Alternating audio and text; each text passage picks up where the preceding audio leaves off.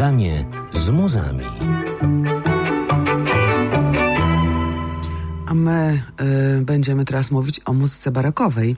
Dwa koncerty już za nami. Wczoraj wystartowała bydgoska scena barokowa, czyli festiwal y, takiej właśnie pięknej muzyki. Jest to dziecko muzyczne grupy zapaleńców zakochanych w muzyce dawnej i potrafiących swoją pasją zarażać innych.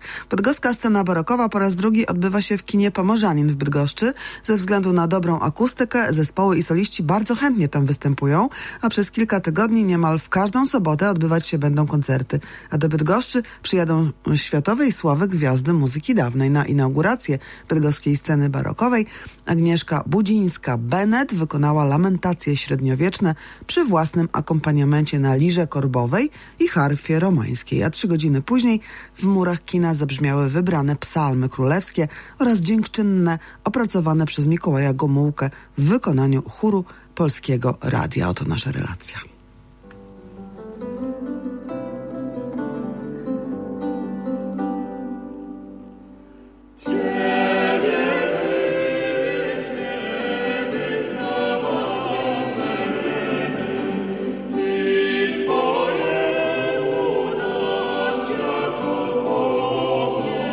Elżbieta Izdebska i Dorota Zimna, a więc będziemy mówić o bydgoskiej scenie barokowej i będziemy się delektować muzyką dawną przez no jakiś czas. Festiwal potrwa aż do 7 listopada. 7 listopada będzie finał, e, uroczyste zakończenie tej drugiej edycji. Zawsze co tydzień, czy robicie pewne niespodzianki w programie? Tak, są niespodzianki. Zasadniczo co tydzień, e, oprócz tego weekendu, kiedy jest 1 listopada, Wszystkich Świętych, 31 października, no wtedy nie odbędzie się żaden koncert, ale tak to co weekend e, jakieś wydarzenie i e, są takie weekendy, kiedy mamy dwa koncerty w programie. Prosto z Bazylei do Bydgoszczy, z miasta B do miasta B. Pani Agnieszka Budzińska-Bennett. Dzień dobry, witam.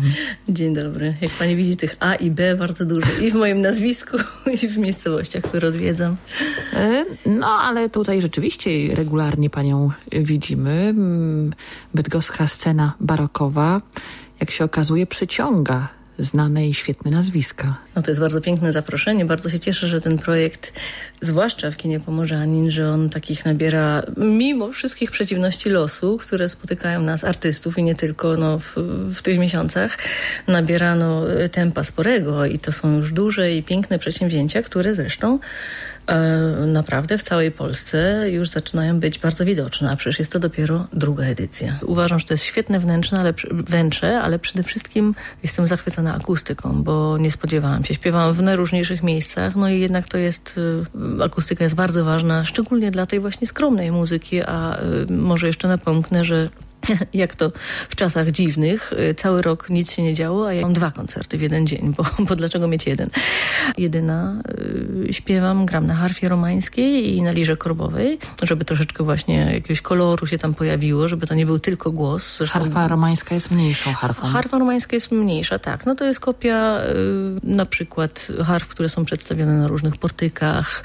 Moja akurat jest kopią y, ryciny w rękopisie z XII wieku z St. Blasien, to jest w okolicach e, Schwarzwaldu.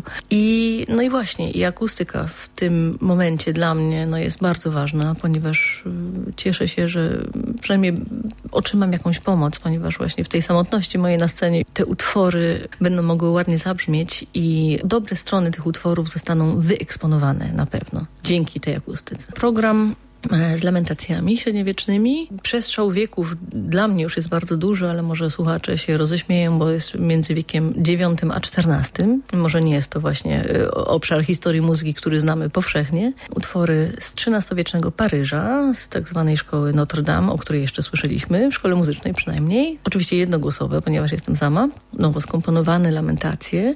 Utwory z XII wieku, między innymi przepiękny utwór Epitalamika autorstwa Piotra Abelarda oprócz łaciny też y, z początków języka włoskiego, taka lauda z Cortony, która właściwie przedstawia początki języka włoskiego, taki dialekt florencki jeszcze, a więc właściwie jesteśmy w czasach Dantego i, i, i momentu, w którym on jakby tworzy ten język literacki, którym posługują się Włosi do dzisiaj, a także kilka utworów w języku średnio angielskim. I tu jest też, zawsze jestem ciekawa, co moi słuchacze potrafią Zrozumieją. zrozumieć. Tak.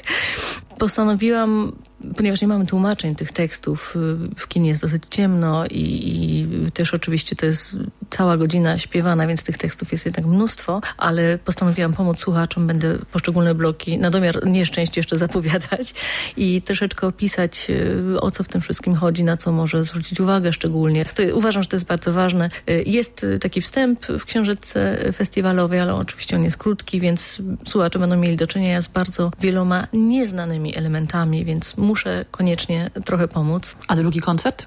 A drugi koncert kilka godzin później, na którym będę dyrygować dla odmiany chórem Polskiego Radia, z którym właśnie na szczęście w tym roku już na początku, jeszcze przed, przed pandemią, udało nam się dokończyć wielkiego nagrania. Dostałam od radia zlecenie kilka lat temu nagrania wszystkich psalmów Mikołaja Gomułki. Na początku w tą ofertę jakby nie uwierzyłam. Miałam wrażenie, że ktoś się pomylił. Jest to 150 ponad utworów, ale rzeczywiście było to takie zlecenie od radia i ogromny wotum zaufania dla mnie. Otrzymałam do dyspozycji wspaniałych śpiewaków e, chóru Polskiego Radia w składzie bardzo kameralnym i przygotowaliśmy 10 programów, czyli 10 płyt. Właśnie w styczniu udało nam się nagrać już ostatnią, czyli materiał jakby mamy zamknięty. Wyszły w roku zeszłym i dwa lata temu wyszły już dwa podwójne albumy. W tym roku powin, powinna wyjść część trzecia, a więc jakby część piąta i szósta, bo są zawsze dwie, dwie, dwie płyty.